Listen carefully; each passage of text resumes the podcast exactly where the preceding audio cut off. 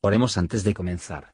Señor, por favor, déjanos entender tu palabra y ponerla en nuestros corazones. Que moldee nuestras vidas para ser más como tu Hijo. En el nombre de Jesús preguntamos. Amén. Capítulo 4 ¿De dónde vienen las guerras y los pleitos entre vosotros? ¿No son de vuestras concupiscencias, las cuales combaten en vuestros miembros? Codiciáis y no tenéis, matáis y ardéis de envidia, y no podéis alcanzar. Combatís y guerreáis, y no tenéis lo que deseáis, porque no pedís. Pedís y no recibís, porque pedís mal, para gastar en vuestros deleites. Adúlteros y adúlteras, ¿no sabéis que la amistad del mundo es enemistad con Dios? Cualquiera pues que quisiere ser amigo del mundo, se constituye enemigo de Dios. ¿Pensáis que la Escritura dice sin causa, el espíritu que mora en nosotros codicia para envidia? Mas Él da mayor gracia. Por esto dice, Dios resiste a los soberbios y da gracia a los humildes. Someteos, pues, a Dios, resistid al diablo y de vosotros huirá. Allegaos a Dios, y Él se allegará a vosotros. Pecadores, limpiad las manos, y vosotros de doblado ánimo, purificad los corazones. Afligíos y lamentad y llorad. Vuestra risa se convierta en lloro y vuestro gozo en tristeza. Humillaos delante del Señor, y Él os ensalzará. Hermanos, no murmuréis los unos de los otros. El que murmura del hermano y juzga a su hermano, este tal murmura de la ley y juzga la ley. Pero si tú juzgas a la ley, no eres guardador de la ley, sino juez. Uno es el dador de la ley, que puede salvar y perder. ¿Quién eres tú que juzgas a otro? He ahora los que decís, hoy y mañana iremos a tal ciudad y estaremos allá un año y compraremos mercadería y ganaremos. Y no sabéis lo que será mañana. Porque, ¿qué es vuestra vida? Ciertamente es un vapor que se aparece por un poco de tiempo y luego se desvanece. En lugar de lo cual deberíais decir, si el Señor quisiere, y si viviéremos, haremos esto o aquello. Mas ahora os jactáis en vuestras soberbias. Toda jactancia semejante es mala. El pecado pues está en aquel que sabe hacer lo bueno y no lo hace.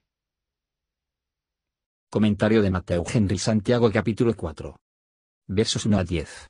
Puesto que todas las guerras y los pleitos vienen de las corrupciones de nuestro propio corazón, es derecho a mortificar esas pasiones que combaten en los miembros y los deseos carnales son pinturas al temple, que no permitirá que el contenido o la satisfacción.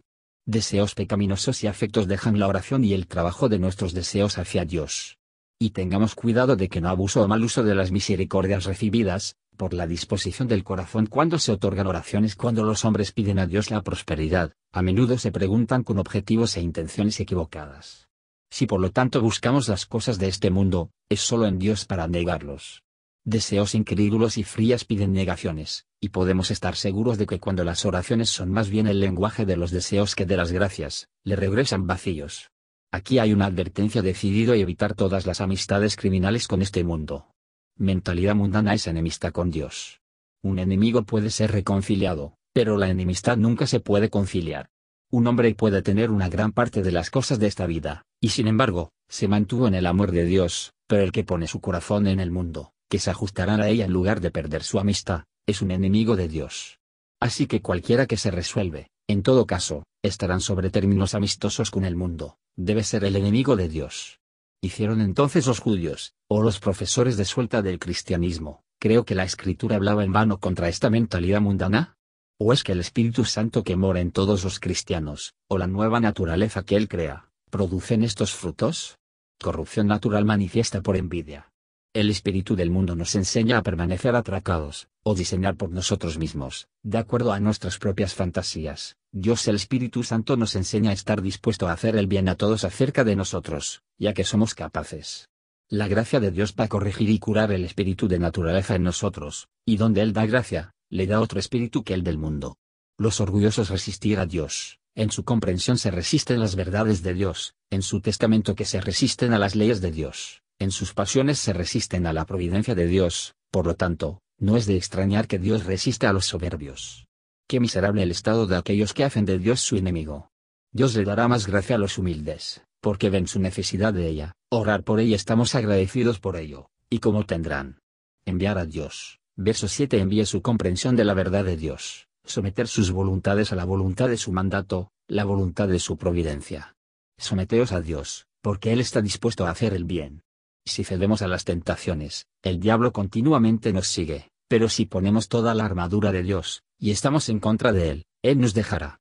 Deje que los pecadores luego se someten a Dios y buscar su gracia y favor, resistir al diablo. Todo pecado debe ser lloró sobre, aquí, en la tristeza según Dios, o, más allá, en la miseria eterna. Y el Señor no rechazará consolar a alguien que realmente está de luto por el pecado, o para exaltar que se humilla delante de Él. Versos 11 a 17. Nuestros labios deben regirse por la ley de clemencia, así como la verdad y la justicia. Los cristianos son hermanos. Y para romper los mandamientos de Dios, es hablar mal de ellos y juzgarlos, como si se colocan demasiado grande una restricción sobre nosotros. Tenemos la ley de Dios, que es una regla para todos, no nos atrevemos a establecer nuestras propias ideas y opiniones como una regla para los que nos rodean, y tengamos cuidado para que no seamos condenados del Señor. Vamos ahora, es una llamada cualquiera de considerar su conducta como estar equivocado. Como hombres mundanos e ideación deben dejar a Dios fuera de sus planes. Como vano es buscar cualquier cosa buena sin la bendición y la guía de Dios. La fragilidad, falta, y la incertidumbre de la vida, debe comprobar la vanidad y la confianza presuntuosa de todos los proyectos para el porvenir. Podemos fijar la hora y el minuto de sol de salida y puesta de mañana, pero no podemos fijar el tiempo determinado de un vapor que se dispersa.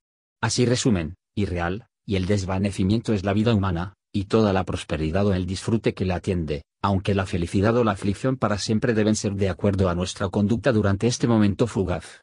Siempre estamos a depender de la voluntad de Dios.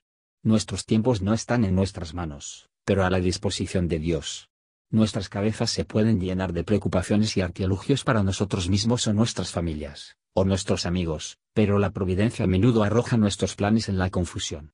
Todo lo que diseñamos, y todo lo que hacemos, debemos estar con la dependencia sumisa a Dios. Es absurdo, y es que hace daño, a presumir de las cosas del mundo y los proyectos que aspiran, que traerá gran decepción, y probará la destrucción al final. Las omisiones son pecados que serán llevados a juicio, así como las comisiones. El que no sabe el bien que se debe hacer, así como el que hace el mal que él sabe que no se debe hacer, será condenado. Oh, que eran tan cuidadosos de no omitir la oración y no descuidar a meditar y examinar nuestras conciencias, ya que no estamos para cometer vicios externos brutos contra la luz. Gracias por escuchar y si te gustó esto, suscríbete y considera darle me gusta a mi página de Facebook y únete a mi grupo Jesús Answers Prayer.